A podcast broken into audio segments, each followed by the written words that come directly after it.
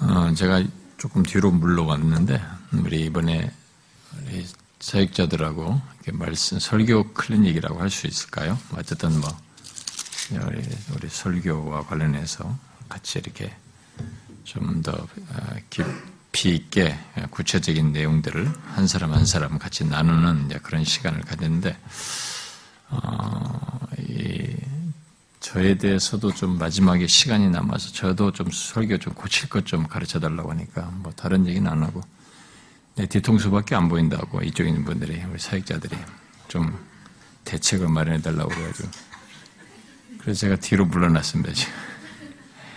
주일 낮 예배 때도 뒤로 와야 될 것 같은데 뭐 TV를 여기다 설치를 하면은 좀 괜찮을까. 그래 그 한번 방법이 없어가지고 제가 저는 이 앞에 여러분들 좀 가까이 있는 게 좋은데 음, 또 이분들을 위해서도 이쪽에 앉으신 분들을 위해서도 뒤통수가 안 보이게 최소한 옆모습이라도 봐야 될 것 같아가지고 좀 뒤로 물러났습니다. 음, 이 우리가 아, 사무엘사 사무엘서를 이렇게 다시 시작하면서 이게 처음부터 조금 이렇게 하니까 아, 참 욕심이 나네요. 이 사무엘서는 사무엘상하는 이렇게 좀 쭉 이렇게 다시 해도 될 정도로 참 내용을 어, 이전에 했던 이런 내용들인데도 다시 하면은 너무 좀 은혜롭고 물론 항상 이전에 역사서 할 때는 이렇게 좀 개요적으로 했지만은 조금 더 이제 지금은 조금 더 어, 약간 더 좀 디테일하게 본문을 이렇게 어, 단어도 설명을 하면서 가고 있는데 아, 참 뒤에까지 다시 해도 되겠다 싶을 정도로 어, 그런 욕심이 납니다만 할 게 너무 많기 때문에 7장까지 약속한 대로 7장까지만 아, 갈 것이라고 보고요. 아, 오늘 우리가 읽은 이 3장은 음, 참 우리가 많이 듣죠. 아, 이 얘기는 참 많이 들었습니다. 그래서 뭐 사무엘 얘기하면은 이 장면을 거의 떠올리고 그리고 최소한 주일학교부터 다닌 사람들, 또 교사 좀 한 사람들은 이 내용을 많이 얘기했을 것입니다. 그래서 오늘 이 전반부에 나오는 사무엘을 부르시는 내용은 우리 모두에게 상당히 익숙한 내용인데요. 아, 그런데 이 내용은 아, 이렇게 사무엘서의 흐름에서 보면은 하나의 전환이 되는 내용입니다. 아, 시대의 전환이 오는 거예요. 사실은 이스라엘 역사 속에서 엘리 시대가 끝나고 사무엘이라는 선자에 의한 새로운 시대가 도래한다고 하는 것을 그 처음 그 그것의 첫 장면을 구체적인 첫 장면을 이 3장에서부터 첫 장면에서부터 그가 새로운 시대를 여는 선자로 공적으로 등극하게 되는 그런 내용까지 이 3장에서 기술하고 있어서 이스라엘 역사를 놓고 보면은 또 하나 이렇게 참 중요한 어, 내용을 담고 있는 아, 그 장면입니다. 아, 그래서 이 아, 사무엘을 통해서 한 시대, 시대가 시작되는 것을 증거하는 이 3장의 내용을 우리가 보면은 이 우리가 가지고 있는 성경에 이렇게 단락으로 표시된 대로 어, 나누어서 보면은 아마 가장 적절할 것 같습니다. 1장부터 뭐 1절부터 9절, 다음에 10절부터 14절, 15절부터 18절, 그 다음에 제가 오늘 마지막에 안 읽었는데 잊어버리고 4장 1절에 사무엘의 말이 온 이스라엘에 전파되니라 여기까지가 이게 한 단락이에요. 아, 지금 장입니다. 거기까지 읽었어야 되는데 제가 이게 좀 그 다음에 4장 1절 하반절부터 단락이 나뉘는 거죠. 사실 이렇게 장절을 나누는 것이 이제 1500년대나 이렇게 된 것이니까 그 편리에 따라서 이렇게 한 것인데 이제 이런 것을 놓고 보면은 이 사람들이 단락을 나눌 때 사실은 이 문장상으로 좀 구분하기 어려워서 히브리 연법상에서 그런 것들을 고려했는지 몰라도 이 4장 상반절 사무엘의 말에 온 이스라엘에 전파되니라로 이게 3장을 아예 끝내는 것이 어, 더 나았는데 이렇게 됐어요. 어쨌든 어, 읽지 않았습니다만 4장 1절 상반절까지가 오늘 우리가 살필 내용입니다.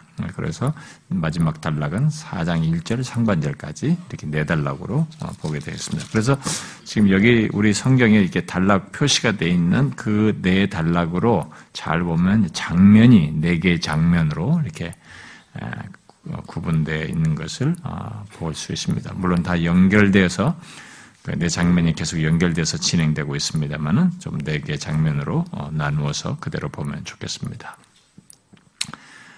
그래서 먼저 이 첫 번째 단락을 보면 1절부터 9절에서 이 이제 사무엘을 아, 부르시는 예, 장면이죠.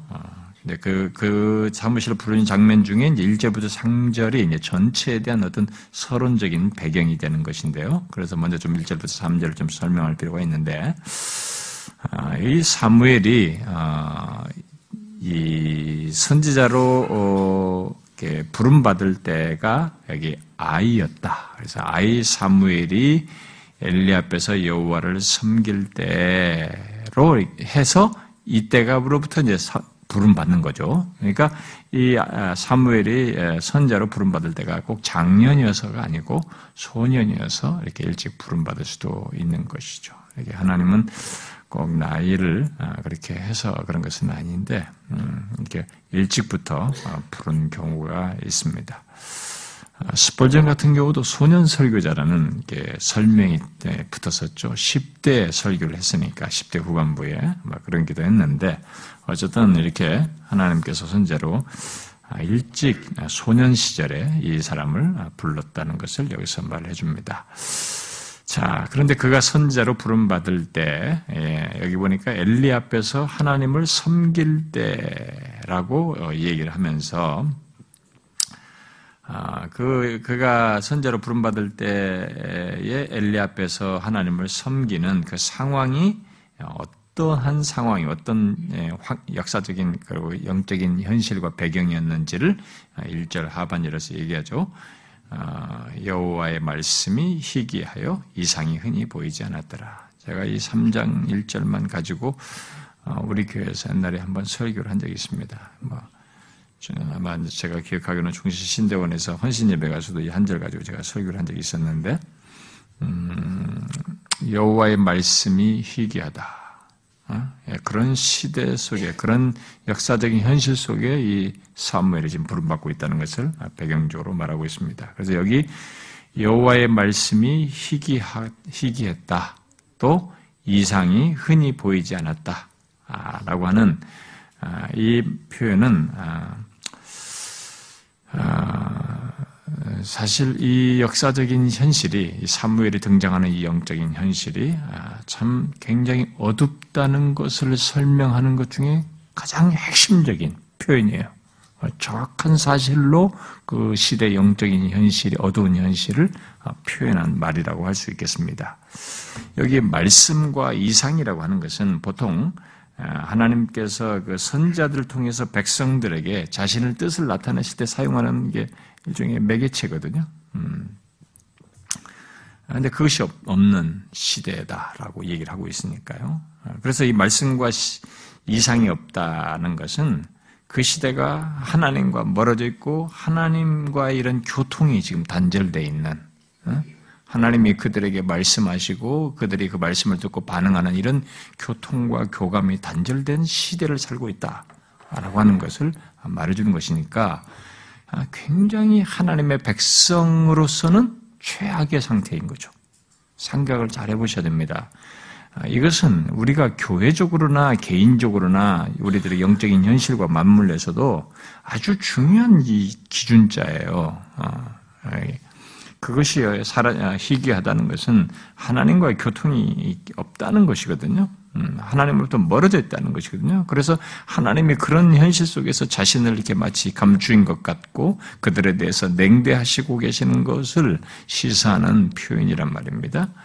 아, 그래서 이, 이 말을 달리 말하면은 그, 그런 시대, 그때에는 아, 여호와의 이름으로 말을 하고 또 하나님의 말씀을 백성들에게 전해줄 그런 사람조차도 없다라는 그런 통로도 지금 없다라는 것을 여기서 지금 시사하고 있는 것이죠. 그러니까 굉장한 이 정말 그 하나님 백성들의 이 공동체를 놓고 보면은 최악의 상태인 거죠. 음, 최악의 상태. 지금 뭐 앞에서 하나님의 사람이라는 사람이 정말 또 도대체 무명이 누군지도 모르는 어떤 사람이 정말 특별하게 나타나가지고 이렇게 한 일이 있었지만 여기서 지금 말한 것은 그것은 이 말을 하기 위해서 특별하게 하나님께서 보내신 사람일 정도이지 이 3장 1절이 말하는 바는 그 상태는 그 시대는 여호와의 말씀과 이상이 흔히 보이지 않는 없는 희귀한 그런 시대다라고 어, 이 얘기를 하고 있습니다.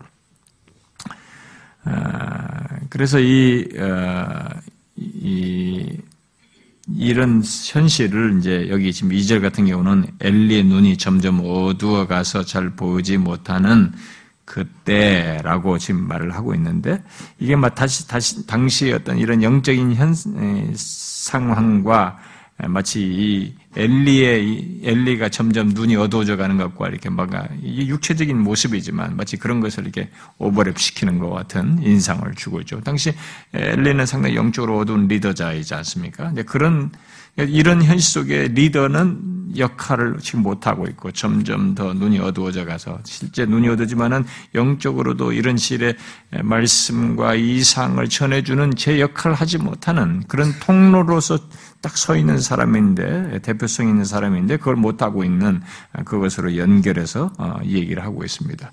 그래서 여호와의 말씀의 희귀와 이상이 보이지 않는 것에 이 엘리의 눈 어두운 것처럼 당시 이스라엘 백성들 또한 그런 영적으로 어두운 현실 속에 있다는 것을 아, 여기서 말을 해주고 있습니다. 어, 역사적으로 보면 음, 역사적으로 보면은 이 성경과 아, 교회 역사를 놓고 보면 역사적으로 볼 때 이 이스라엘 백성 역사가 하나님을 섬긴다, 뭐 우상을 숭배한다, 뭘 하든 간에 이 종교적 열심과 어떤 종교적인 행동이 스톱된 때는 한 번도 없었습니다.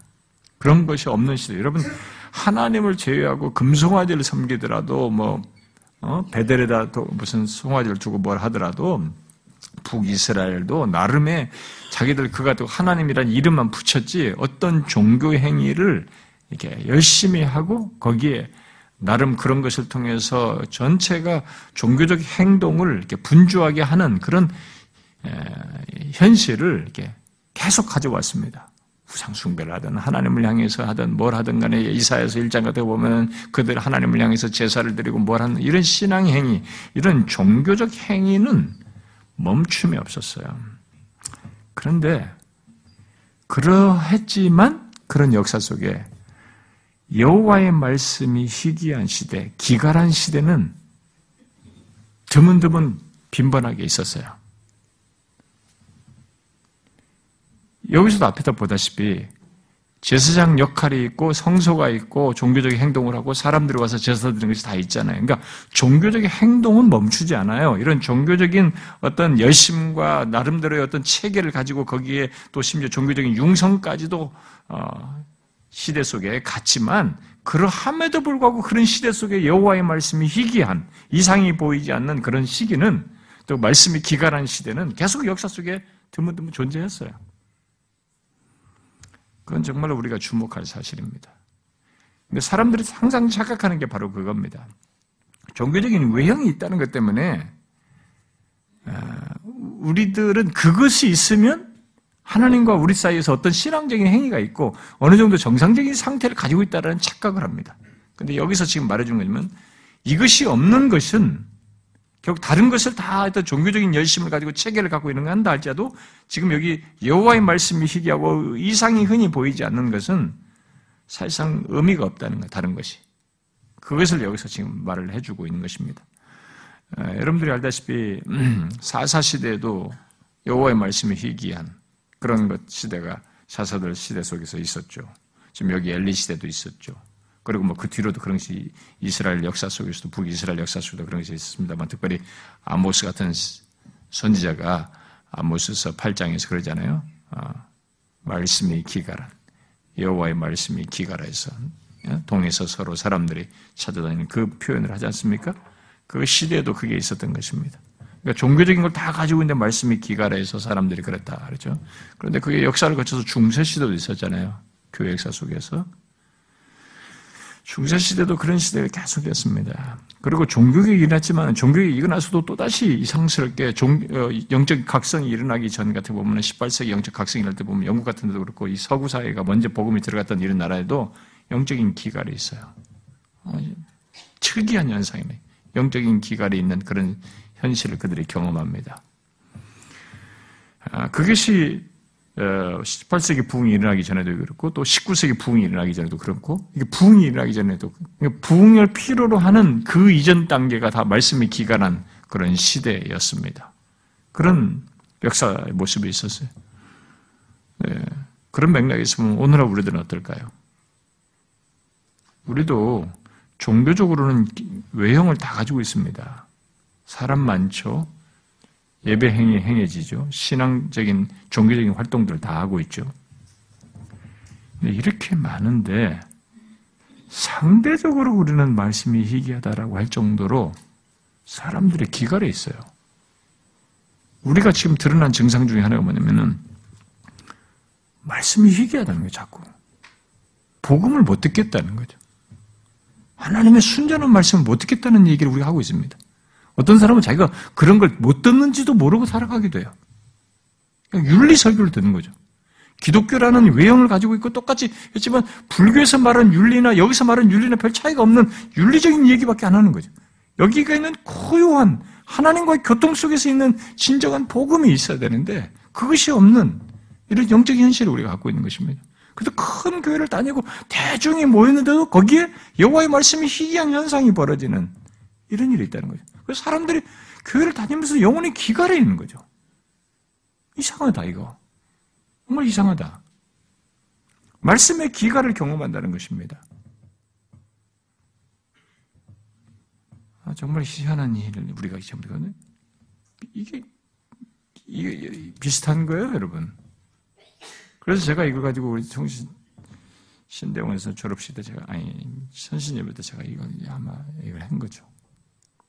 우리 시대가 그렇다 이거죠. 음? 오늘날처럼 교회 많고 저 같은 목회자들, 사역자들이 많은 때가 있었습니까? 없었어요. 이렇게만 우리나라뿐만 아니라 온 세계적으로 이렇게 많은 때가 없었죠. 그런데도 우리는 말씀의 기갈 속에서 사람들이 헤매요. 무슨 뭐 말씀이 기가지고 어찌어찌 뭐 이쪽 저쪽을 헤매고 다닌다고. 게다가 지금은 홍수잖아요. 뭐 인터넷이다, 유튜브다 올리고, 뭣도 올리고, 뭐 어느 교든 클릭하면 다 들어오죠. CTS나 유성 방송으로 나오죠. 컴퓨터 어느 교든 들어가면 다 들어오죠. 이렇게 말씀이 많은데, 그래서 이런 것, 이런, 모든 것이 많아. 진짜. 아, 그것도 정말 종교적으로 융성한 기독교라고 하는 종교가 융성해요 외형적으로. 그런데 특이한 사실은 말씀이 희귀하다고 하는 그런 증상이 나타난다는 거예요. 복음을 못 듣는다는 사람들이. 정말로 아이러니입니다. 저는 이것을 우리나라 시대, 우리 이 시대가 조국 교회가 그렇고 모든 신자들이 교회들이 굉장히 진지하게 생각할 문제를 특별히 주의 종을 할 사람들은 그리고 신학교는 아주 아주 심각하게 생각해야 돼요. 아주 아주 심각하게 생각해요. 오늘의 신학 교수들이나 신학교는 모든 목회자들이나 마찬가지고 굉장히 심각하게 생각할 일이라고 봐요. 그렇게 많은데도 불구하고 그 많은 것에 따른 이 세상에서의 어떤 개혁, 과 어떤 어? 세상을 이끄는 어떤 변화 이런 것들은 더 안 일어나는 이런 희한한 현상이 벌어지고 있다. 그런데 이 사무엘 시대가 지금 바로 사무엘이 지금 등장하기 전에 처음 부르실 때 배경적인 시대가 바로 그렇다라고 말을 하면서 바로 그런 시대 시대 여명이 비춰오는 거죠.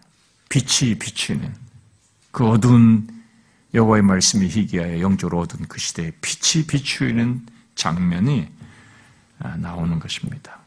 음, 자, 어디로부터 빛이 비추이는지를 잘 보십시오. 어디입니까? 이 시대의 영적으로 여둔 시대의 빛이, 빛으로 등장하는 게 무엇입니까?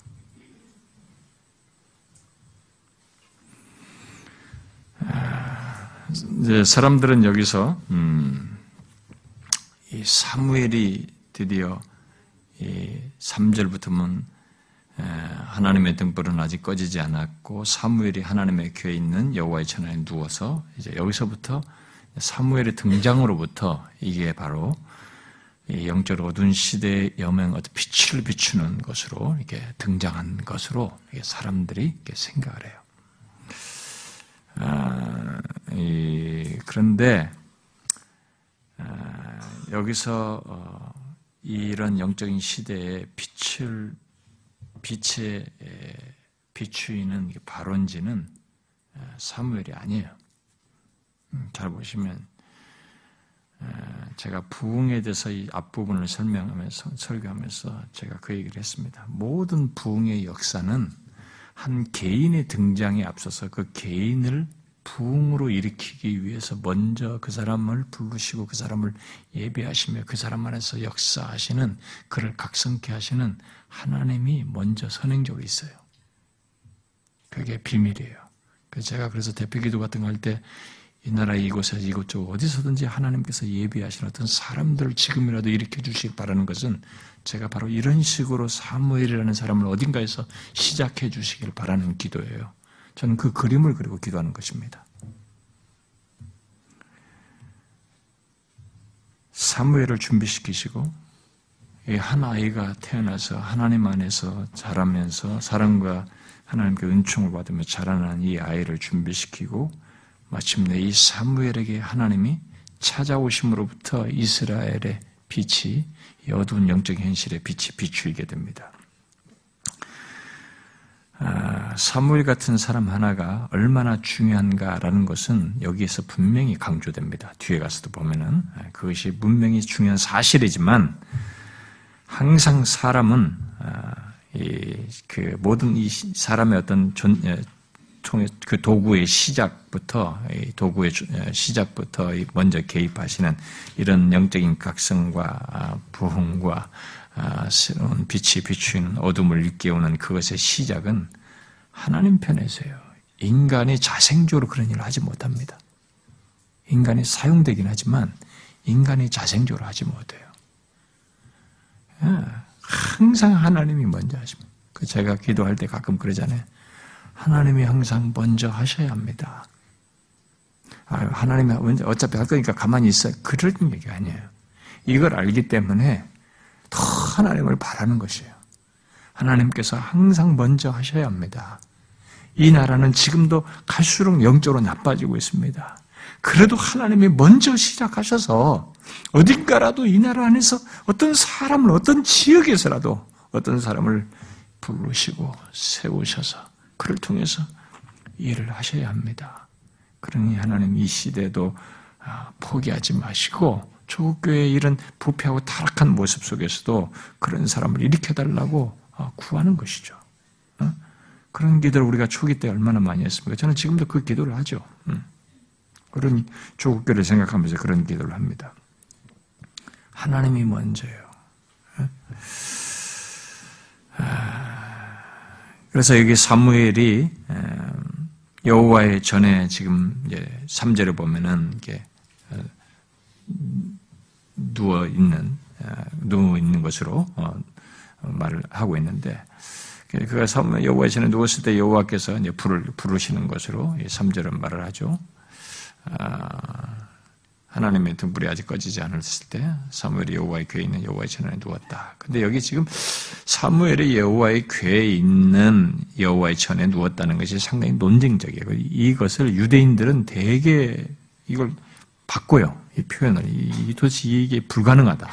왜냐하면 여호와의 궤가 있으면 궤가 있는 곳은 지성소고 지성소와 이제 마주해서 이렇게 이쪽에 있는 곳이 이제 지성소가 있는 지성소를 두고 그 여기 제사장이 활동하는 직무를 감당하는 여기가 이제 성소인데 지성 이, 이 사람이 그러면 지성소 궤가 있는 이 성소 안에서 어? 지성소를 두고 있는 이 성소 안에서 어, 지금 자고 있다는 얘기인데 과연 이게 가능하냐?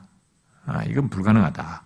아, 거기가 제사장이 찾아서 증문은 할지 몰라도 거기서 잠자면서 여기서 계속 그 어, 이게 있는 것은 사실 불가능하다. 이렇게 네, 모든 사람들이 그렇게 해석합니다. 유대인들, 예, 라피들이나 이들은 거의 불가능한 것으로 해석하죠. 이런 것이 있을 수가 없다. 음, 그렇게 해석합니다. 아, 그런데 여기서 좀 먼저 설명을 해야 될 것은 일단 여기 하나님의 등불로 말을 한 것은 하나님의 등불이 아직 꺼지지 않았다라는 이런 표현을 쓴 거 보면은 어, 여러분들이 그 레위 같은 데서 보게 되면 성경에 나오죠. 하나님의 등불을 재단에 불을 피우잖아요. 음, 근데 보통 이 제사, 제사장들이 이렇게 어두워지려고 할 때 초저녁에 등불에 등, 등, 예, 등불에 거기다가 아, 불을 붙이죠. 아, 그래서 그 이제 기름이 다 타서 없어질 때 그 아침에 그 좀 새벽에 밝아올 때쯤에 이게 이제 다 어, 기름이 다 달아서 저절로 꺼지도록 하는 그런 촛대의 불이 말하는 거죠. 그러니까 아직도 꺼지지 않고 있었다라고 말을 한 거 보면은 아, 마 깊은 밤이거나 이른 새벽에 지금 이제 새벽을 배경으로 지금 하고 있는 그때 이제 하나님께서 이 사람을 부르신 것으로 말하는 표현이라고 볼 수 있겠습니다. 아, 그런데 이제 그 어, 그런데 그, 러면 그런 상황에서 이 사람이 여호와 괴가 있는 하나님의 천 안에서 자고 있었단 말이냐 정말 아, 이에 대해서 어, 어떤 이 일반적으로는 예, 유대 전통 학자들은 다 원래 성막 옆에는 이, 이 성막 어, 성소에서 제사장 직무를 감당하기 위해서 이 제사장들의 숙소가 보통 있다는 거죠. 처소들이 다 있기 때문에 아, 성막 옆에 이 레위 사람들이나 제사장들이 머물 그 처소 중에 한 군데 이 사무엘이 있었을 것이다. 아, 그런 가운데서 하나님의 음성을 들었을 것이다. 예, 이렇게 예, 해석을 하기도 합니다. 그리고 어떤 사람은 아, 이것을 좀 의역을 합니다. 이게 이제 상징적으로 설명을 하죠. 예, 여호와의 전안에 이게 누워 있다는 것은 여호와의 전 곁에 이 처소에 머물러 있었지만은 하나님께 버림받은 이 엘리와 달리 하나님의 은총 가운데 거하고 있는 이 사무엘을 이렇게 대비해서 강조하려고 그것을 이런 식으로 표현한 것이다. 이렇게까지 뭐 의역을 해요. 달리 해석을 합니다. 그럼에도 이 표현 자체를 거부할 수 없다라는 것에서 또 어떤 사람들은 이 표현 그대로 여호와의 괴가 있는 이 성소에서 이 시기에는 이게 현실적으로 불가능하지만 엘리가 있는 이 시기에 사무엘이 혹시 거기 그대로 거기 거기서 어, 자고 있지 않았겠느냐? 음? 이 문자 그대로를 그렇게 믿는 어, 주장도 합니다. 아, 정확하게 우리가 일반적으로는 여기서 잘 수 없는 조건이 성경의 성소와 지성소의 그 룰인데 그런데도 이 표현을 보니까 이건 이럴 수도 있다라고 이렇게 하는 거 보면은 우리가 무엇을 어떤 해석을 찾아야 될지는 정확하게 알 수가 없겠습니다. 근데 어쨌든 이 기록자를 따르게 보면은 아, 엘리를 통한 이 어둠과 달리 이 사무엘은 이 어, 마치 그 여기 등불로 좀 묘사되는 것처럼 어, 사무엘을 통해서 무엇인가 이제 새로운 시대가 비추어지는 새로운 빛이 비추기 시작했다고 하는 것을 어, 시사하는 어떤 이 내용인 것은 분명합니다.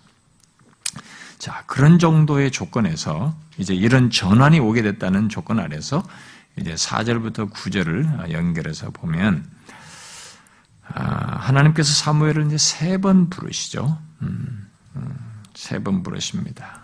어, 어, 사무엘아, 사무엘아 이렇게 예, 부르시는데 음, 여기 세 번 부르 4절부터 9절에는 세 번 부른 내용이 거의 계속 반복해서 나오는데 사무엘은 그 세 번을 다 눈이 어두운 이 엘리 음, 제사장이 아, 지금 자기를 찾는가 보다라고 하고 빨리 일어나서 그에게 달려갔습니다. 음, 어린 나이에 이런 소리에 굉장히 잘 민첩해 있었던 걸로 깨 있었던 것을 보여줍니다. 그런 소리에 어, 어떤 소리를 듣고 이렇게 바짝 깨서 움직였어요. 아, 근데 사무엘이 그렇게 밤에 반응 이렇게 이 상황에 대해서 정확하게 간파하지 못하고 있는 것은 아, 이게 이게 하나님의 음성인지 누구 음성인지 그런 걸 간파하지 못한 것에 대해서 이 기록자는 7절에 이유를 설명하고 있죠. 사무엘이 아직 여호와를 알지 못하고 여호와의 말씀도 아직 그에게 나타나지 아니한 때였기 때문에 그런 것이 없었기 때문에 이렇게 사무엘은 반응할 수밖에 없었던 것으로 어, 설명을 하고 있습니다. 아, 자, 어, 이 어려서부터 어, 여호와에 대해서 분명히 많이 엘리엘을 통해서 들었을 것입니다. 배웠을 거예요. 여기 성전에서 자라면서 이 제사를 어떻게 드리고 여기 제사는 뭐며 이것은 하나님 어떻고 어떻게 되는 거뭐 율법에서 이런 내용들을 네가 좀 설명을 다 듣고 이렇게 하나님에 대해서 분명히 많이 들어서 알고 있었을 것입니다. 아, 그러나 이 사무엘은 하나님의 음성을 들어본 적이 없었어요. 음, 그래서 그가 아직 여호와를 알지 못한다라고 하는 말을 지금 여기서 표현을 하고 있습니다. 그리고 여호와의 말씀도 아직 그에게 나타나지 아니한 때에서 그런 것에 대한 이해를 체험적으로 아직 가지고 있지 않았습니다. 자, 여기서 이제 우리는 하나의 그 어떤 사실을 또 어, 앞에서 우리가 이전에도 많이 말했던 것을 하나 여기서 다시 보게 되는데요. 우리가 누군가에 대해서 그 지식적으로 아는 것과 체험적으로 아는 것은 분명히 다르죠. 어, 다릅니다. 하나님의 은총을 입고 자라면서 하나님이 함께 하셔서 그런 은혜를 입으면서 자라고 있지만 그렇게 하신 하나님을 자기가 체험적으로 지각하는 것은 또 다른 것이죠. 어? 그렇게 경험을 하지만 자기가 경험하고 있는 그렇게 은혜를 베푸시면 나와 함께해서 하시는 이 하나님을 자기가 체험적으로 지각하는 것은 또 다른 것이에요. 음, 우리의 신앙은 결국은 그렇게 진보해야 되는 것입니다. 하나님의 어떠하심을 알고 깨닫고 하고 그가 나에게 은혜를 베푸시는 걸 내가 계속 경험을 해도 어떤 사람은 경험을 해도 이게 받고 하나님의 이끄심과 함께 하셔서 도우시는 것을 경험해도 이것이 실제로 하나님이 하신다는 것에 대한 생생한 믿음과 체험을 가지고 있지 않으면 확신 있는 그런 것을 가지고 있지 않으면 자기에게 베푸시는 모든 것을 알아도 쑥쑥쑥 지나가 버려요. 그것이 그 다음부터 그렇게 체험적으로 알기 이전과 이후 사이에 차이가 생기는 거죠.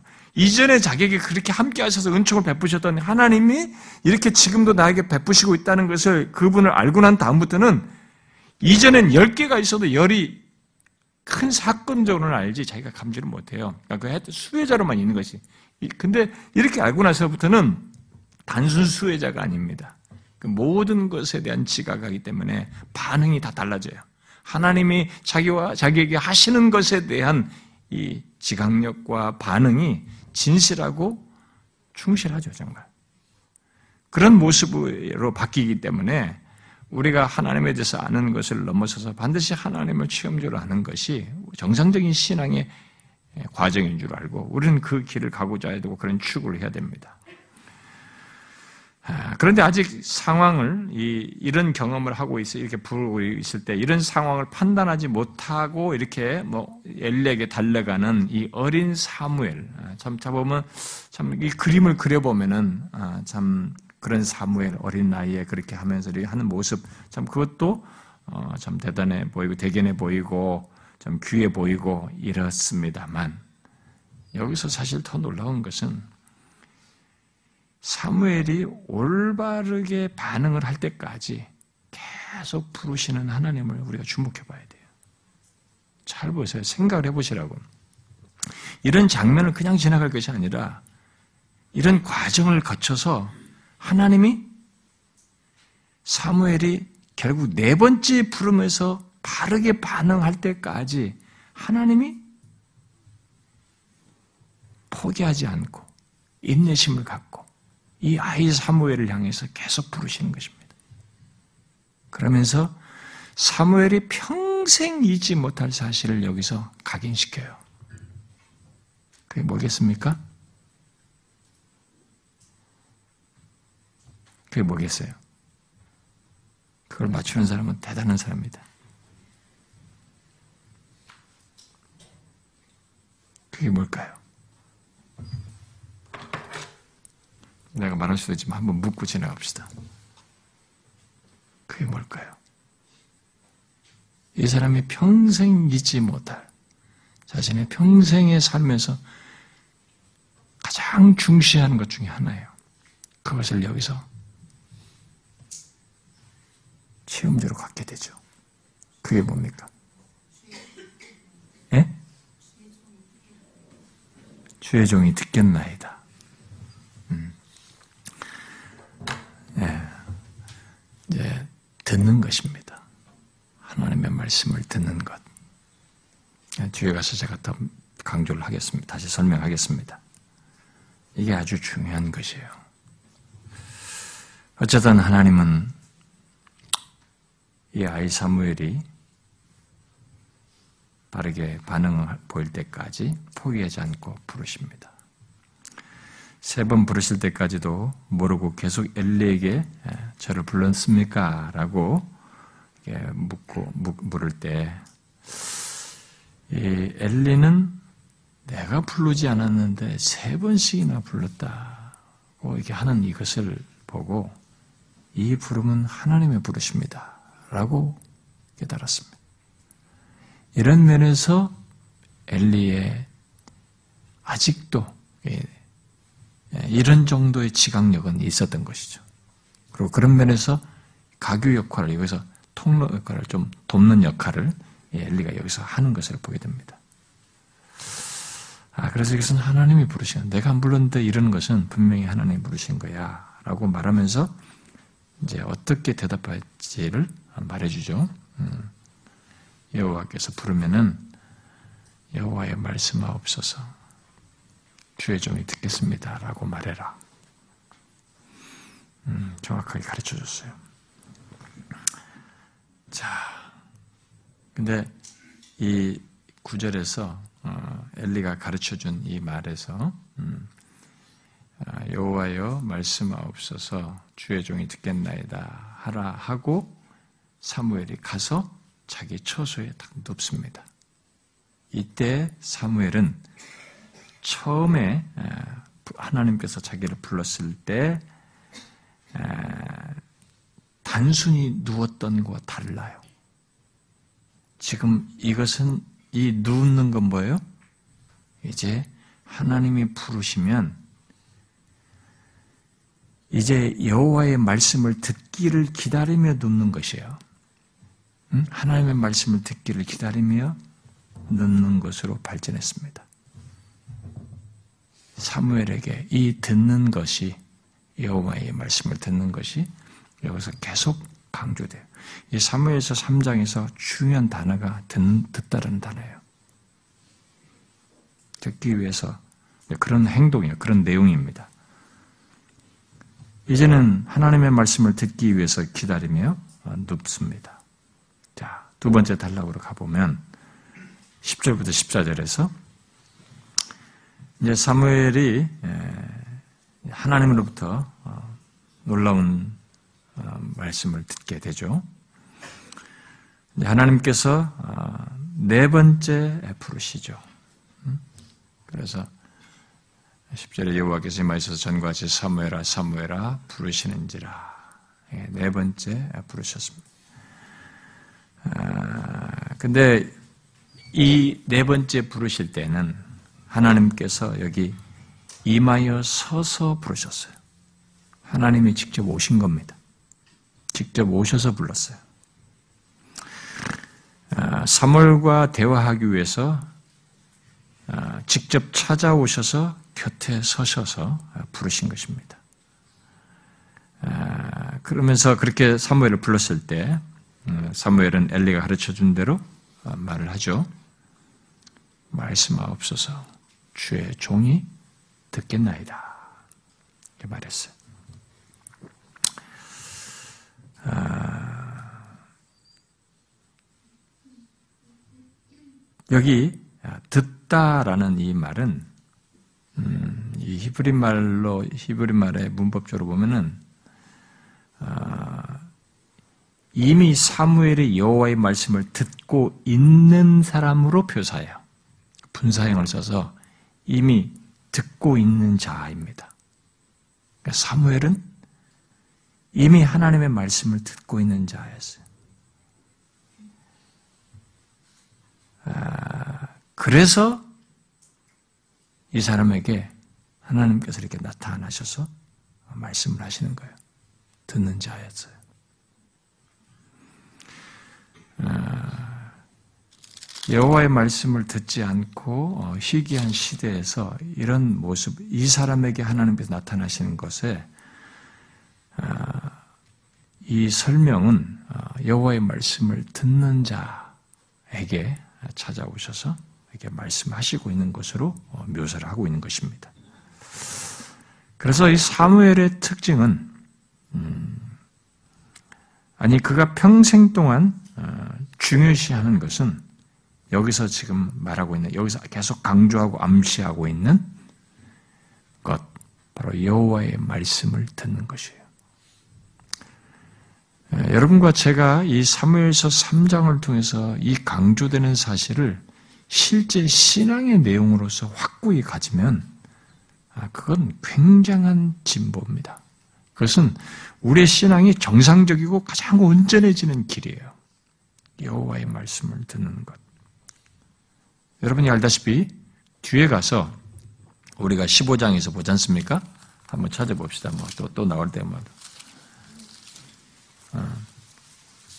15장이 가면 뒤에 사무엘상 15장에 가면 사무엘이 강조하죠. 자, 22절 한번 봅시다. 15장 22절 시작.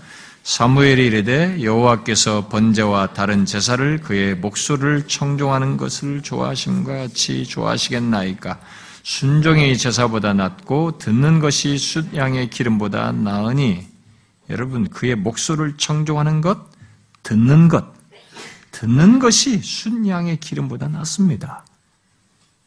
이걸 강조하는 거죠. 이스라엘 백성들은 이게 지금 다 무너졌어요. 여호와의 말씀을 듣는 것이 무너져서 이런 이런 여호와의 말씀이 희귀한 시대가 돼버린 겁니다. 사무엘의 경험 세계 속에서 그리고 그의 사역 속에서 그의 인생 속에서 살면서 중요하게 여겨지는 것은 여호와의 말씀을 듣는 것이에요. 예, 오늘날 교회는요, 여호와의 말씀을 듣는 것을 잘 할 줄 모르면서 떠들어요. 막내 생각이 어떻고 누구 어떻고 누구 비판하고 뭐 어떻고 어떻고 막 설교가 어떻고 말이 무슨 말씀이 이러냐 떠들어요. 말을 한단 말이에요. 기본이 안 되는 거죠.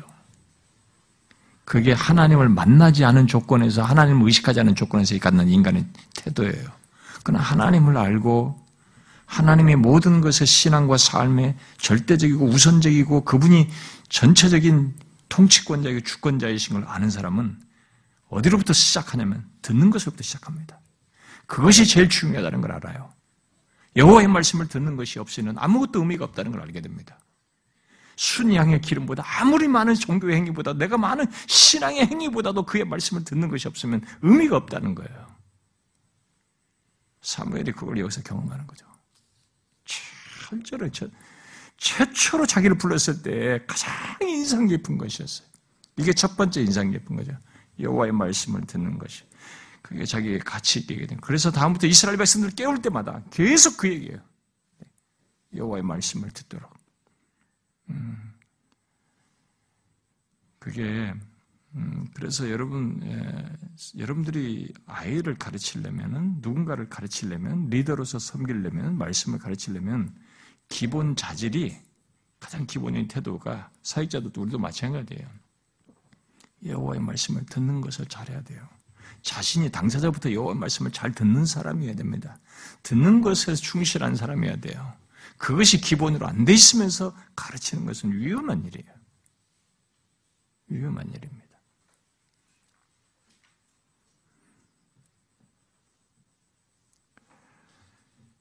사무엘이 어, 여호와의 말씀이 희귀하고 이상이 보이지 않는 시대 속에서 여호와의 말씀을 들음으로써 여호와의 말씀이 있는 시대를 엽니다. 이 사람이 새로운 시대를 여는데 그 새로운 시대를 여는 스타트가 어떻게 되냐면 여호와의 말씀을 들음으로써 여는 거예요. 그동안에 여호와의 말씀을 안 들었단 말이에요, 이 사람들이. 근데 이 사람은 여호와 말씀을 들음으로써 새로운 시대를 여는 거죠.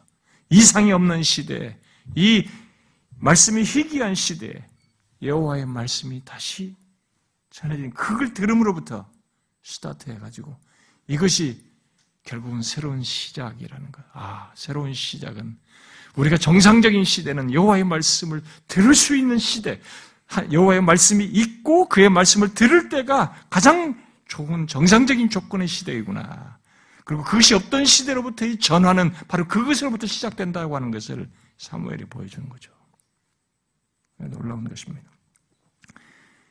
여러분들 우리가 3장을 통해서 한번 우리 현실을 진단해보고 우리 자신을 진단해보는 필요가 있습니다.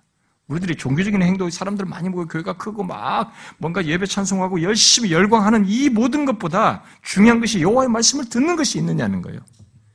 여호와의 말씀이 희귀하지 않고 있는 것, 하나님의 말씀이 있는 것, 하나님의 복음이 있는 것, 하나님의 진리가 바르게 있는 것과 함께 그 말씀을 듣는 것이 있느냐가 중요한 것이에요.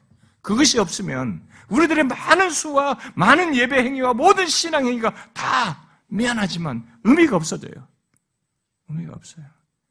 여호와의 말씀을 청종하는 것 듣는 것이 더 낫다. 너희들의 순약의 기름보다 모든 종교 신앙 행위, 제사 행위보다 더 낫다라고 말하는 것이죠. 여기서 스타트예요. 희귀한 시대 여호와께서 말씀하셨어요.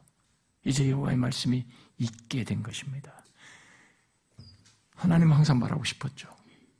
근데 듣지를 않고 있었습니다. 근데 사무엘이 듣습니다. 들음으로써 이 다친 세대, 이상이 없는 시대, 말씀이 희귀한 시대, 그걸 깨고 이제 여호와의 말씀이 있는 시대로 여는 것이에요. 그래서요, 교회도 한 교회 공동체도 이 나라 조국교도 그렇지만 한 공동체도 그렇게 여호와의 말씀을 듣고 말하는 사람에 의해서 여호와의 말씀이 없이 종교 생활하고 교회 즐기던 이 교회 공동체를 깨고 새로운 시대를 열게 하는 통로가 될 수도 있어요. 만약 어느 교회가 영적으로 잠자는 교회다. 그 교회가 진짜 제대로 앞으로 미래를 열고 싶으면 여호와의 말씀을 이렇게 사무엘처럼 듣고 말할 수 있는 사람으로부터 그런 사람으로부터 말씀을 듣고 영적인 리더십을 받으면 그 교회는 살아날 수 있어요. 그런데 교회들이 자꾸 무슨 뭐 이력을 따져가지고 경력 따져가지고 말이지 그냥 고용사장 찾으려고 한다고. 여호와의 말씀을 듣고 전할 사람을 안 찾아요. 이게 우리 한국교회 현실이에요. 새 시대를 여는 겁니다, 이게 지금. 1절과 비교해 보면 새 시대를 여는 거예요.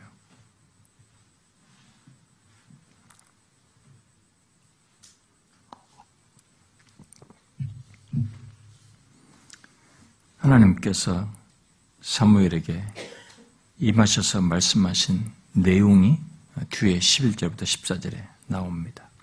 이 내용은 이미 무명의 사람, 하나님의 사람을 통해서 2장 27절부터 36절에서 엘리 집안에 대해서 예언한 그 내용을 다시 사실상 반복하는 것이 재확인하는 것입니다.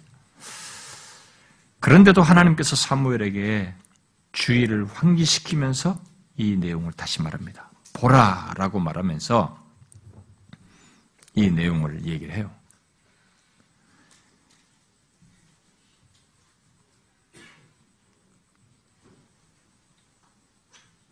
내가 예, 하나님께서 자신이 아, 이스라엘 중에 한 일을 바로 한 사건을 행할 것이다라고 어, 말을 합니다. 여기서 어, 그 보라 내가 이스라엘 중에 한 일을 행한다라고 할 때 여기 행한다라는 말은 우리가 우리 말로서는 이제 이게 미래 시제잖아. 사건적으로 미래가 그러니까 실제로는 미래 시제로서 이제 미래에 해당하는 것으로 우리가 왜냐면 앞으로 할 것이니까 시간상으로 시제상으로 보면 의미상으로는 미래 시제죠. 그런데 이 히브리 말이 재밌어요. 이 단어를 행한다라는 단어를 분사형을 썼어요. 그 말은 이미 하나님의 일이 진행되고 있다는 거예요. 여기 이 큰 일을 하나 행할 것이다라고 했는데 미래에 그 행할 일인데 이 표현이 이미 행하고 있는 거죠 지금. 하나님의 일이 이미 진행되고 있는 것이에요. 그게 뭐예요? 제가 지난주 강조한 사실입니다. 하나님은 이미 앞에서 하나님의 사람을 통해서 말씀하셨잖아요. 근데 여기 지금 좀 시차가 벌어진 다음에 지금 이 얘기를 하시는데 하나님께서 그 말씀을 하시고 나서부터 이것의 구체적인 시간 속에서 어떤 일이 성취되는 결론이 있기 전 것까지 가지 않아도 하나님은 말씀하시고 나서부터 그 일은 이미 시작된 것이에요. 이미 진행되고 있는 것이죠. 하나님의 말씀은 제가 지난주에 얘기했잖아요. 항상 말씀하시고 멈추질 않아요. 말씀하신 것이면 성취를 향해서 달려가고 있는 것이에요. 움직이고 있는 것입니다. 진행되고 있는 것이에요. 과거로부터 하나님께서 다 그렇게 하셨어요. 여인의 후손을 얘기하고 머나먼 얘기 같지만 하나님은 그때부터 시작을 하셨어요. 진행하셔서 모든 시간, 시간, 시간은 시간을 많은 예표, 많은 상징을 거쳐서 예언, 예언, 예언하면서 진행하시고 더 구체적, 구체화, 구체화, 구체화하다가 진짜 여인의 후손으로 메시아가 오셨어요. 성취를 향해서 시간은 계속 달려갑니다. 하나님의 행함을 이렇게 말씀하신 뒤로부터 멈추지 않고 진행하는 시간이에요. 이미 하나님의 사람을 통해서 말하고 나서부터 하나님 벌써 진행하고 있었던 것입니다. 진행하고 있는 것을 결론적으로 보게 되는 것이 앞에 남아있는 것이죠. 그래서 저와 여러분의 이 하나님의 말씀을 대할 때 이 말씀이 여러분과 저의 삶 속에서 정지된 말씀으로 생각하면 안 됩니다. 이건 다 우리의 삶 속에서 현재 진행형이에요. 말씀하신 건 나에게 이루기 위해서 진행하고 있는 것입니다. 그래서 재림도 그 시점을 향해서 계속 진행하고 있어, 진행하고 있어, 진행하고 있어, 이미 진행되고 있습니다. 말씀하신 뒤로부터 바로 시작된 것이에요. 음, 여기서 이 사건에서도 바로 그렇다는 것을 우리에게 말해주고 있는 것이죠.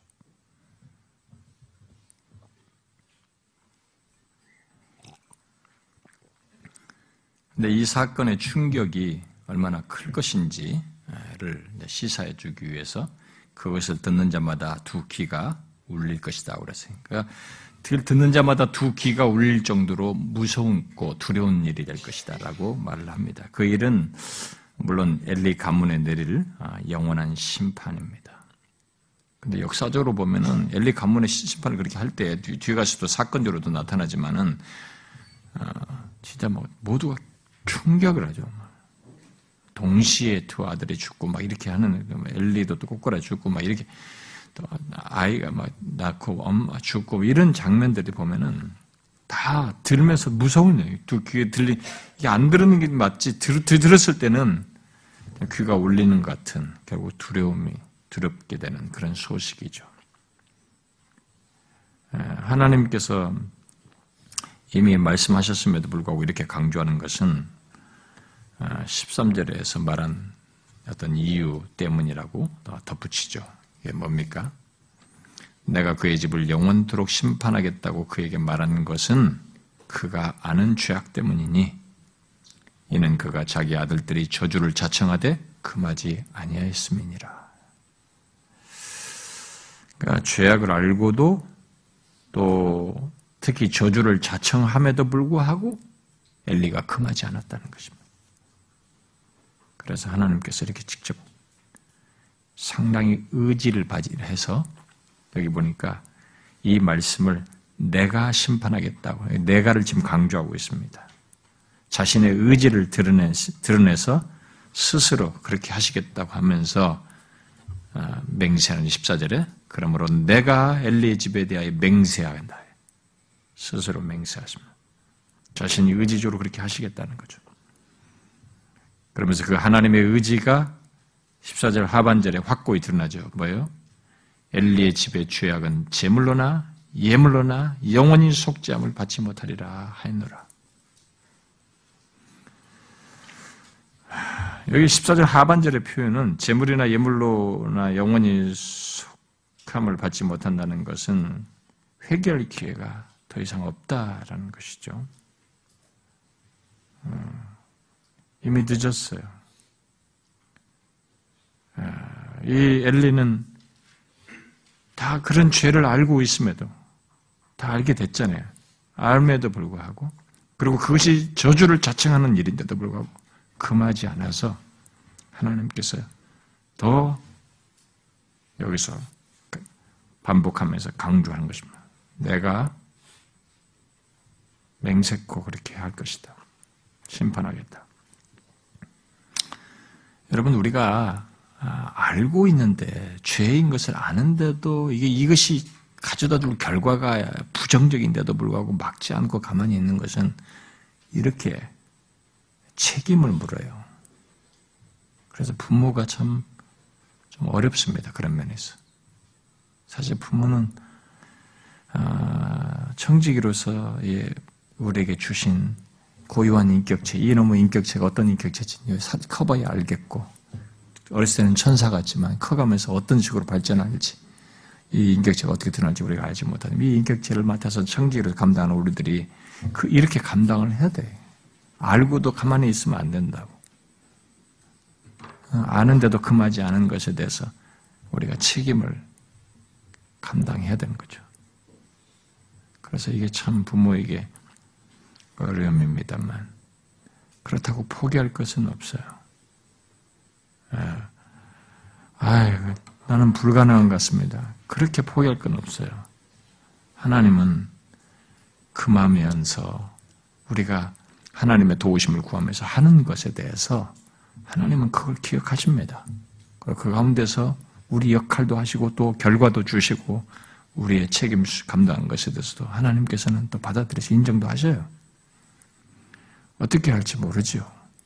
우리가 알다시피 아우스티누스 같은 사람은 모니카가 얼마나 오랫동안 30년이나 멈추지 않고 기도했는데 이제 30년 뒤에 돌아오지 않습니까?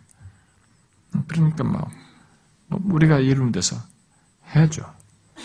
이그 많은 이런 것들은 여러 가지 있어요. 그런 것들 중에 행동적으로도 할 수 있고 권면도 하고 계속적으로 하는 것도 있고 거기에는 또한 기도도 있는 것입니다. 기도는 나, 내 스스로가 아니라 하나님에 의해서 금해지기를 막아주시기를 구하는 것이기도 하기 때문에 그것도 내포되는 것입니다. 근데 어쨌든 이런 죄를 알고도 그 이상의 태도를 취하지 않은 것이에요. 그래서 여기서 하나님께서 이 책임을 물으시면서 이렇게 맹세하시면서 단호하게 얘기하십니다. 회개할 기회조차도 없는 그래 재물이나 예물로도 영원히 속함을 받지 못하는 것으로 얘기를 합니다.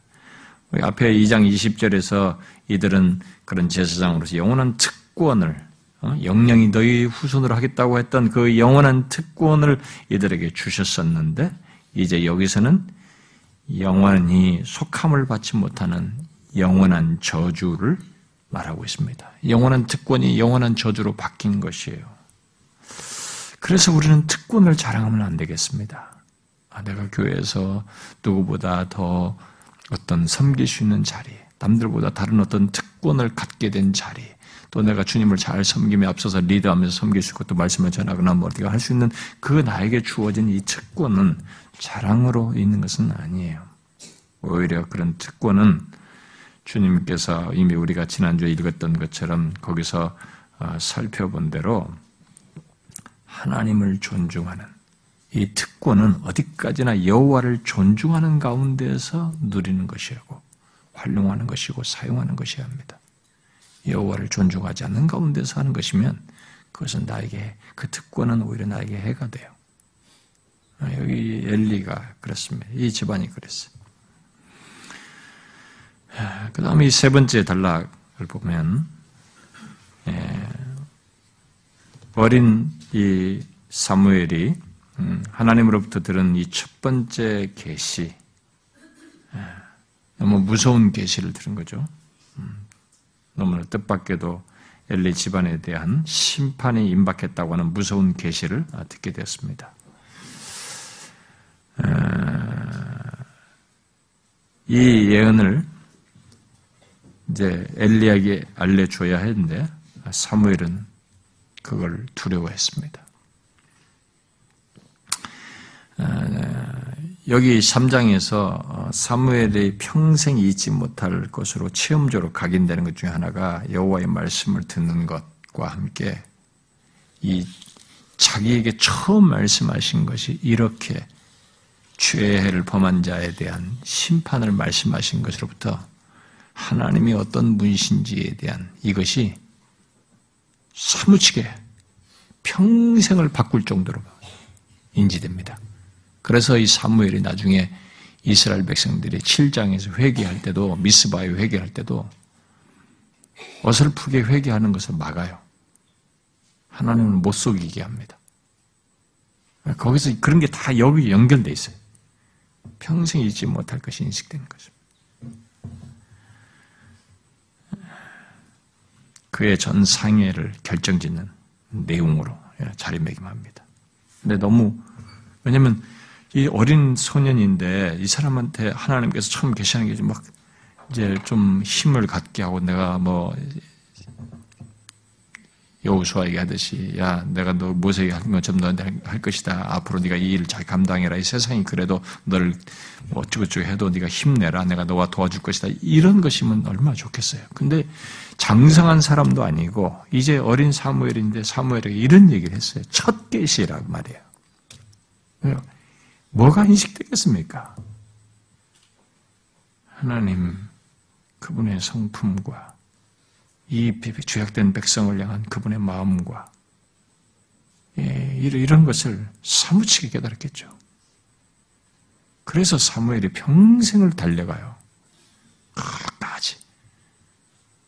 예, 참 그게 인상 깊습니다.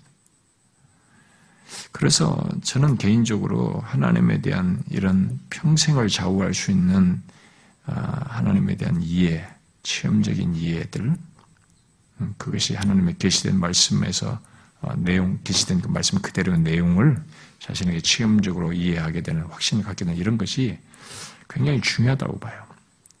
음, 그것이 상당히 중요하게 사용될 수 있어요.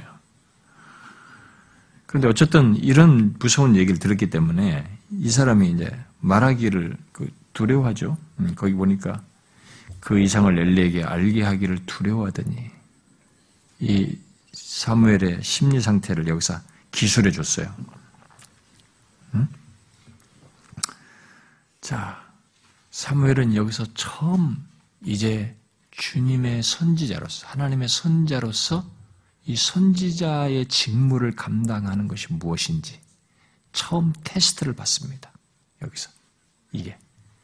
아무것도 아닌 기술 같지만 이 표현은 결국 그것을 어, 시사하는 것이기도 합니다. 이제 그는 하나님의 말씀을 듣고 전하는 자로서 여호와의 명령을 행한다는 것이 하나님이 전하라고 한 대로 그 말씀을 전한다는 것이 얼마나 어려운 것인지 또 그것이 자신의 인간적인 감정이나 어떤 아, 그 혈육의 친분이나 어, 관계의 어려움이나 그 어려운 관계 속에서 갖는 부담이나 이 반대 등 이런 모든 것을 넘어서야 한다는 것을 여기서 처음 맞닥뜨리게 됩니다. 이게요, 어, 참 선지자와 거짓 선지자를 구분하는 하나의 시금석의 내용이기도 합니다. 거짓 선자는 못해요. 선자는 뭐 어떤 현실을 자기에게 용이한 쪽으로 말을 바꾸든가 뭐 어떻게 하지 그렇게 못합니다. 참 선지자는 그 어떤 조건에서든지 인간적인 친분이나 사람이 주는 관계 부담이나 혈육의 어떤 것이나 이런 것에 매이지 않습니다. 비록 힘들고 두렵고 주저스럽다 할지라도 결국 그 하나님의 말씀 전하라고 한 그대로를 전하게 됩니다. 그것이 참 선지자예요. 여러분도 그 정도는 분별할 줄 알아야죠. 그래서 원래 하나님의 말씀을 분별할 줄 아는 사람과 분별할 줄 모르는 사람의 차이가 거기서 나타나요. 분별할 줄 모르는 사람들은요, 자기 기준으로 들어요.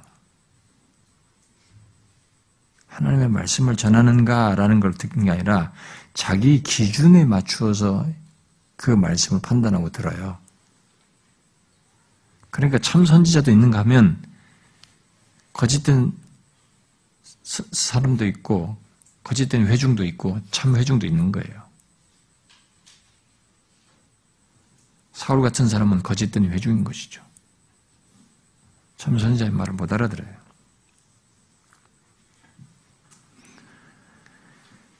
뭐 그렇다고 참 선지자가 하나님의 말씀을 그대로 전한다고 전해야 한다고 그래서 무슨 억지를 부리거나 객글을 부르거나 막 무격다짐을 해야 된다는 얘기는 아닙니다. 하트도 없이 전한다는 것이 아니죠.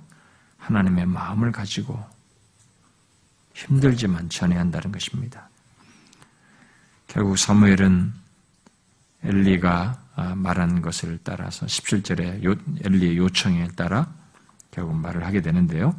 이 17절에 엘리의 요청은 어, 일종의 저주 선언이죠. 응? 너안 하면은 너네 저주가 넌 임한 줄 알아라 이죠. 어, 내게 숨기지 말라. 네가 말한 모든 것을 하나라도 숨기면 하나님이 네게 벌을 내리시고 또 내리시기 원한다. 예? 이렇게 얘기했습니다. 네, 근데 이 상황은 17절의 상황은 참 이 역사적으로 보면 이 전체 문맥상으로 보면 어, 의미 있는 상황이에요. 왜냐하면 이스라엘의 새로운 시대, 곧 영적인 새 시대, 시대의 변화가 아, 시작됐다는 것을 시사해 줍니다. 왜요? 하나님의 말씀을 아, 엘리가 말해주던 시대였습니다. 그런 엘리가 하나님의 말씀을 말해주던 시대에서 이제 사무엘이 말해주는 시대로 바뀐 것입니다. 엘리조차도 하나님의 말씀을 들은 사무엘을 통해서 말해라 청하고 있잖아요. 요청하고 있습니다. 분명히 하나님의 말씀과 이상을 다 다친 그런 상태였습니다만 이제 어, 사무엘을 통해서 그것이 열려서 어, 말해주고 있습니다. 그 역할은 원래 엘리가 했어야 되는 것인데 이제는 사무엘로부터 그것이 있게 됩니다. 이런 역전은 한나의 기도에서 어, 기도의 성취이기도 하고 이스라엘의 새 시대가 열렸다는 것을 말해주는 것이기도 합니다. 사무엘은 그 말을 듣고 숨김없이 그렇죠? 18절에 보니까 그에게 자세히 말하고 조금도 숨기지 아니하니 숨기지 않고 어, 다 말해 줬습니다. 그에 대해서 엘리는 반응하죠. 이는 여호와시니 선하신 대로 하실 것이니라. 엘리는 거부하지 않았습니다. 하나님께서 그대로 하실 수밖에 없다라는 것을 인정합니다.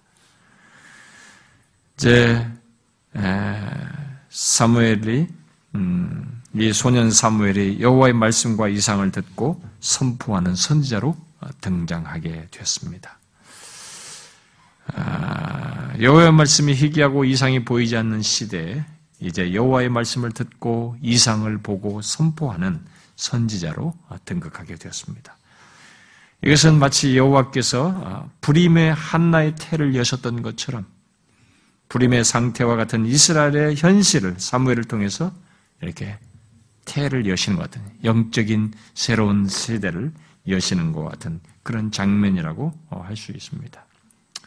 자, 그것 이제 그 뒤에 마지막 단락을 보면 이제 19절부터 4장 1절 어, 상반절까지를 보면 이 마지막 단락은 어, 사무엘이 여호와의 선지자로 어, 세움 받았다는 사실을 어, 확증해 주는 그런 내용입니다.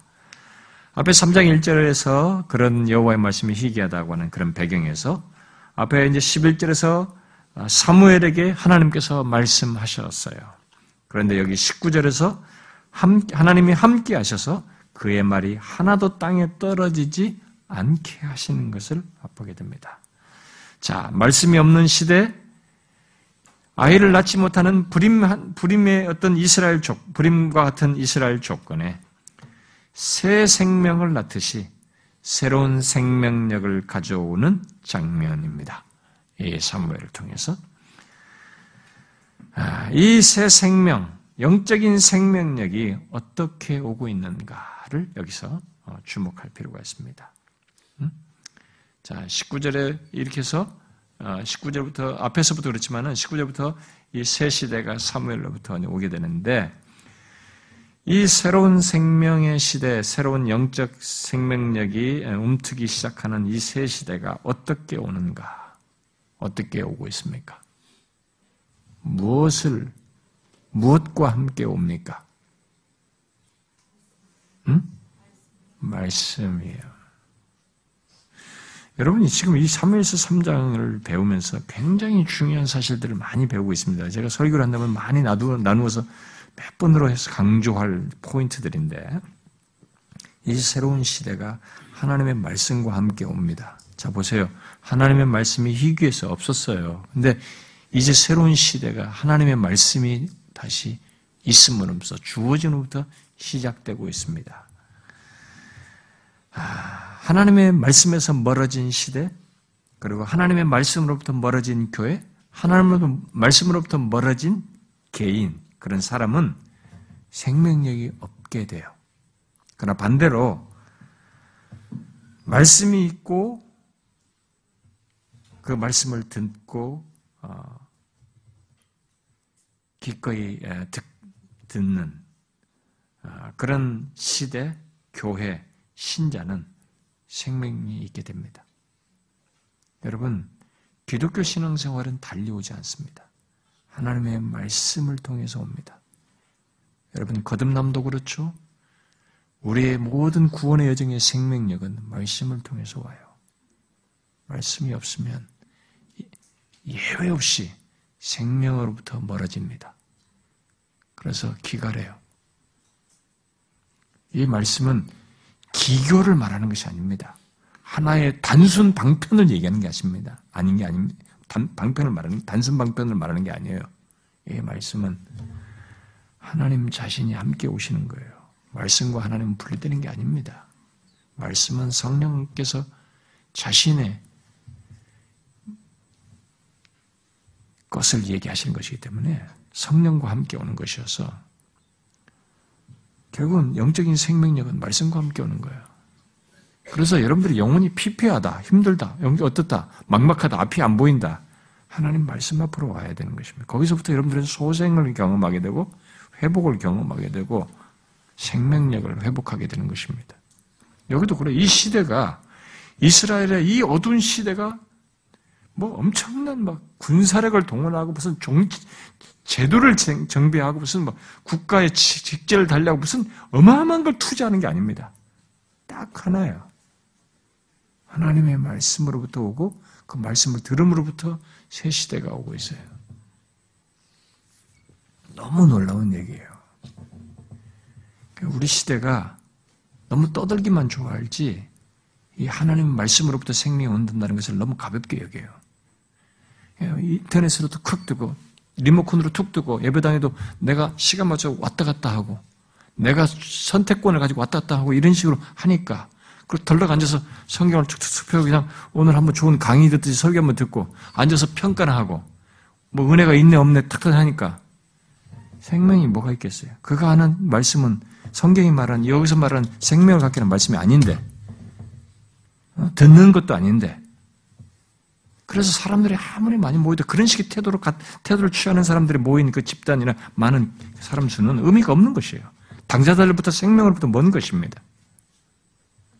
여기서 우리가 이 영적인 생명이 어디로부터 오는지를 아주 주의 깊게 생각해야 되고, 우리 자신에게 진작 이 사실을 잊지 말고 중대한 사실을 알고 있어야 됩니다. 사무엘의 성장과 함께 사무엘을 선제로 부르신 하나님께서 그를 향해 행하시는 것이 이 19절에 나오는데요. 하나님의 행동을 두 측면에서 말을 하고 있습니다. 하나는 하나님께서 사무엘과 함께 하시는 것이로 말하고 있고 사무엘이 잘하면 여호와께서 그와 함께 계셔서라고 하고 하나님과 함께 계신 그, 그 사무엘과 함께 계시는 것. 또 다른 하나는 하나님께서 사무엘의 모든 말을 땅에 떨어지지 않게 하시는 것입니다. 자, 이렇게 말씀으로부터 땅에 떨어지지 않게 하심으로부터 이스라엘 역사는 새로운 시대, 회복으로 나아가게 됩니다. 그런데 여기 아, 하나님 사무엘의 모든 말이 땅에 떨어지지 않는 이 결과는 하나님께서 함께 하셔서 아, 있게 된 것입니다. 아, 그래서 그 하나님의 말씀을 전하는 자는 하나님께서 함께 하셔서 그리 하도록 열매가 땅에 떨어지지 않도록 하심으로써 이런 일이 있게 된다는 것을 알고 리더든지 저 같은 사역자들은 다 마찬가지예요. 하나님의 말씀을 가르치고 전하는 사람들은 자신의 재능과 실력으로 사람들의 마음에 하나님의 말씀이 심기울 것이라고 생각하면 큰 오해합니다. 특히 설교자 같은 저 같은 사람들은요, 자기가 설교를 잘해서 사람들이 은혜 받는다고 착각하는 경우가 많아요. 한번 저도 어렸을 때 그런 어리석은 생각에 빠진 적도 있습니다만, 일시적으로. 그건 아닙니다. 여기 19절에서 말한 이 두 가지가 있어야 되는 거죠. 이 두 가지가 있어서 된다는 것을 알고 이 두 가지를 구하면서 그러하신 하나님께 의존해야 되는 것입니다. 하나님이 함께 하셔서 전해지는 이 말씀이 사무엘을 통해서 전한 말이 또 자기를 통해서 가르치면서 남들에게 전하는 이 말이 땅에 떨어지지 않도록 그 사람들의 마음에 심령이 새겨져서 열매를 맺도록 하시는 자신의 이 말씀을 증명하시는 일을 하나님께서 하시는 이 일이 있어야 되는 것이에요. 나의 무엇을 드는 게 아니고 바로 이렇게 하심으로써 있게 된 것입니다. 놀라운 얘기예요. 여러분 이 3장에서 누가 주인공이에요? 하나님이에요, 여러분. 처음부터 끝까지 하나님입니다. 우리는 사무엘을 자꾸 생각하고 싶어 하지만 장점이 있죠. 그러나 그가 어찌 모든 이 민족을 다 깨울 수 있어요? 안 돼요. 말씀이 떨어지지 않게 하시는 하나님이 계시기 때문에 그게 가능한 것이에요.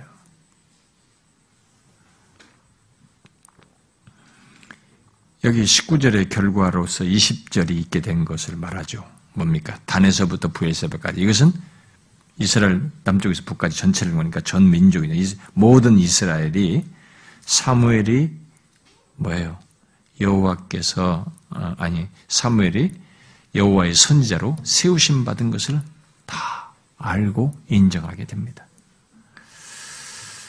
음, 당, 당시 이 전까지 사사들은 음, 제한된 지역에서만 통치를 하면서 인정받았어요. 그런데 이 사무엘은 좀 다릅니다. 단에서부터 부엘까지 전천 이스라엘 전 지역에 인정을 받습니다.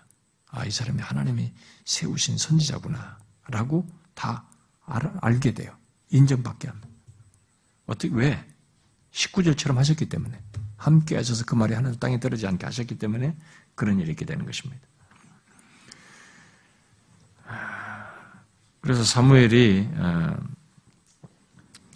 내가 선지자입니다. 내가 선지자로 세움 받았어요. 하나님이 나한테 이렇게 했어요. 이렇게 떠들어서 된 게 아니에요. 하나님께서 그의 말이 떨어지지 않게 하심으로써 이 사람이 아 선지자구나. 선지자라고 하는 직분, 그를 그, 그가 말하는 것의 권세, 이런 모든 것을 다 인정하게 된 것입니다. 그래서 권위는 사람으로부터 오는 게 아니라 하나님부터 오는 것이죠. 괜히 우리가 권위 부리려고 할 것 없어요. 그건 하나님으로부터 오면 그 권위와 권세는 드러나게 되어 있는 것입니다. 그런 거 전혀 신경 안 쓰는 막무가내 인 사람들이야 무시할 수 있지만 그래도 권위는 하나님으로부터 와요. 이렇게 인정하게 되는 것이죠. 이제 그 마지막 절 21절과 4장 1절 상반절에서 선지자로서의 사무엘의 사역이 아, 기술되고 있습니다. 여호와께서 실로에서 다시 나타나시되 여호와께서 실로에서 여호와의 말씀으로 사무엘에게 자기를 나타내시니라. 사무엘의 말이 온 이스라엘에 전파되니라. 하나님께서 사무엘에게 첫 번째 계시한 이후로 계속해서 자신을 나타내셨다는 것을 말을 하면서 계속해서 자신을 나타내시는데 어떻게 나타내시냐면 어떻게요? 말씀으로 자신을 계시하셨습니다. 말씀으로 자신을 계셨어요. 이것은 이 3장에서는 굉장히 중요한 편이에요. 왜냐하면 3장 1절에 말씀이 없었거든요. 말씀이 희귀했단 말이에요. 계시가 없던 상태였단 말이에요. 그런데 이제 하나님이 풍성하게 자신을 말씀으로 계시하는 거죠. 더 이상 그런 상태에 있지 않게 된 것입니다. 본격적으로 자기 자신을 말씀으로 나타내시는 거죠. 그럼으로써 이스라엘 백성들에게 은혜가 하나님의 말씀이 자신을 계시함으로써 이들에게 은혜가 다시 부어지는 것이고 관계에 이 풍성한 교감이 있도록 교통이 있도록 하시는 일을 하게 하신 것입니다. 하나님에 의해 다시 말씀이 결국 은혜가 베풀어지는 시대가 이 사무엘을 통해서 있게 됐다는 것을 말해주고 있습니다. 그래서 하나님의 말씀이 있다라는 것은 말씀이 이렇게 다시 아, 말씀하시고 그 말씀을 듣고 거기 반응할 수 있는 이것이 있다라는 것은 아, 굉장히 복된 것이에요. 굉장히 복된 것입니다. 여러분 성경을 비춰봐도 그렇고 역사를 봐도 그렇고 현실을 봐도 그것은 굉장히 복된 것입니다. 그 상태의 복됨을 여러분들이 엘리 시대를 생각하면 알 수 있어요. 엘리 시대 속에서의 말씀이 희귀한 시대에서의 삶과 이 하나님의 말씀이 다시 계속 자신을 계시하셔서 말씀하시는 때의 시대와 이 차이를 생각해 보면 엄청난 것이에요. 그래서 나중에 가서 7장에서 블레셋을 다 치고 난 다음에 사무엘이 계시를 통로자로 있는 사무엘이 있는 동안에 이스라엘이 40년 동안 평화하잖아요.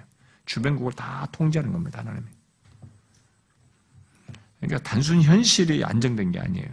하나님의 말씀이 있는 것의 부요함이 무엇인지를 그런 것을 통해서 경험하는 것이죠. 여러분, 하나님의 말씀이 있다라는 것은 그건 정말 복된 거예요. 여러분도 잘 아시다시피 자신의 인생 속에서 내가 20대를 지나고 30대를 지나고 뭐 이렇게 청년기를 지나고 뭐 이렇게 하는데 교회를 다녔는데 내가 말씀이 있다라고 하지 못할 정도로 그냥 교회만 다니는 거예요. 영혼에 이야, 이 말씀이 하나님 말씀이 내 영혼을 살리는구나. 아, 이렇게 전혀 삶이 달라질 수 있구나. 이렇게 말씀이 달구나. 이 내가 이런 것도 알지 못했단 말. 교회에서 무슨 단어도 듣고 말도 들었지만 그게 다 이론이었는데 진짜 그리스도의 십자가의 죽으심은 이런 것이었구나. 이 하나님과 함께하는 것이 이런 복이구나. 이런 것들이 하나님 말씀부터 상생하게 자기 것으로 다가왔을 때 그렇게 해서 말씀이 있다라고 하는 것을 경험하게 됐을 때와 이전을 한번 비교해 보시면 큰 차이예요. 우리 개인의 경험 속에서도 그걸 체험적 영역에서도 그 차이가 있는데 시대상으로도 그게 드물었을 때와 이렇게 많았을 때 차이는 어마어마한 것이죠. 그래서 지금도 사실은 우리는 하나님의 말씀이 있다. 이렇게 계속 교통하신 말씀하신다는 것은 굉장히 복된 상태에 우리가 있다는 것을 말해주는 것입니다.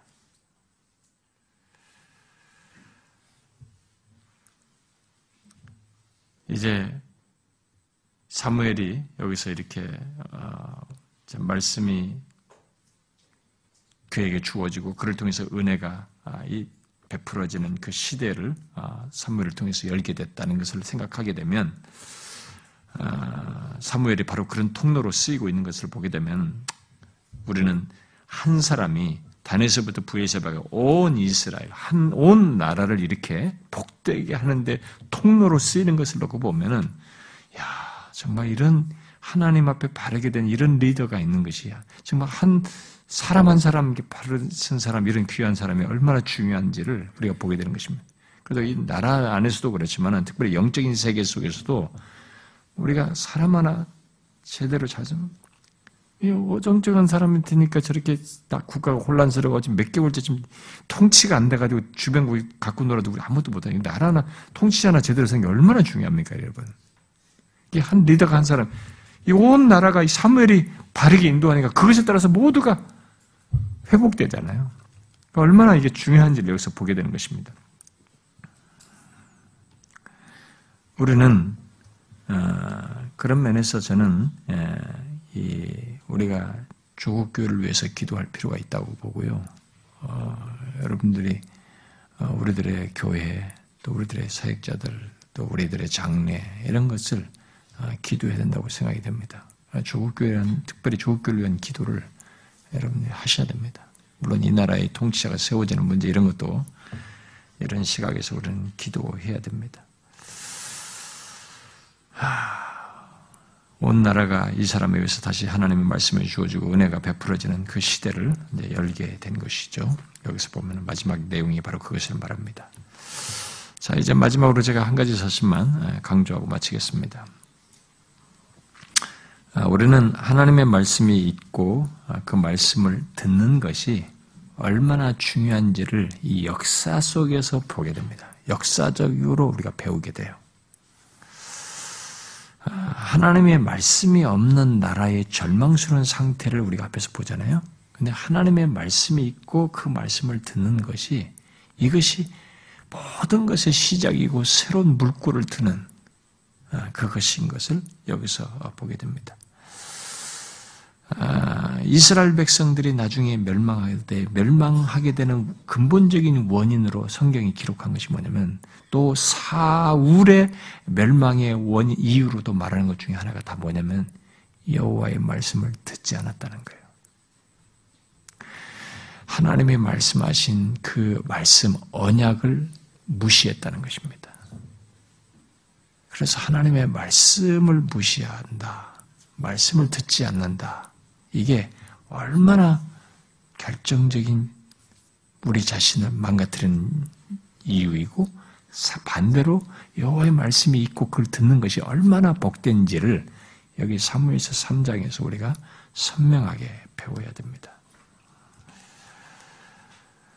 아, 여기 3장 1절부터 4장 1절 상반절까지 하나님의 말씀을 듣는 것을 계속 강조합니다. 우리가 그래서 이 여기 강조되는 내용 속에서 우리가 취할 태도는 구절 그 내용이에요. 사무엘의 취한 태도입니다. 여호와여 말씀하옵소서 주의 종이 듣겠나이다. 항상 이 태도를 취하는 것입니다. 이게 그렇게 중요합니다. 여러분 여호와의 말씀을 듣는 것이 여호와를 섬기는 것이에요. 음? 여호와의 말씀을 듣는 것이 여호와를 잘 섬기는 것입니다. 사무엘이 그 얘기한 겁니다. 듣는 것이 숫 양의 기름보다 낫습니다. 그게 하나님을 잘 섬기는 것이에요. 우리는 그것을 잘해야 됩니다.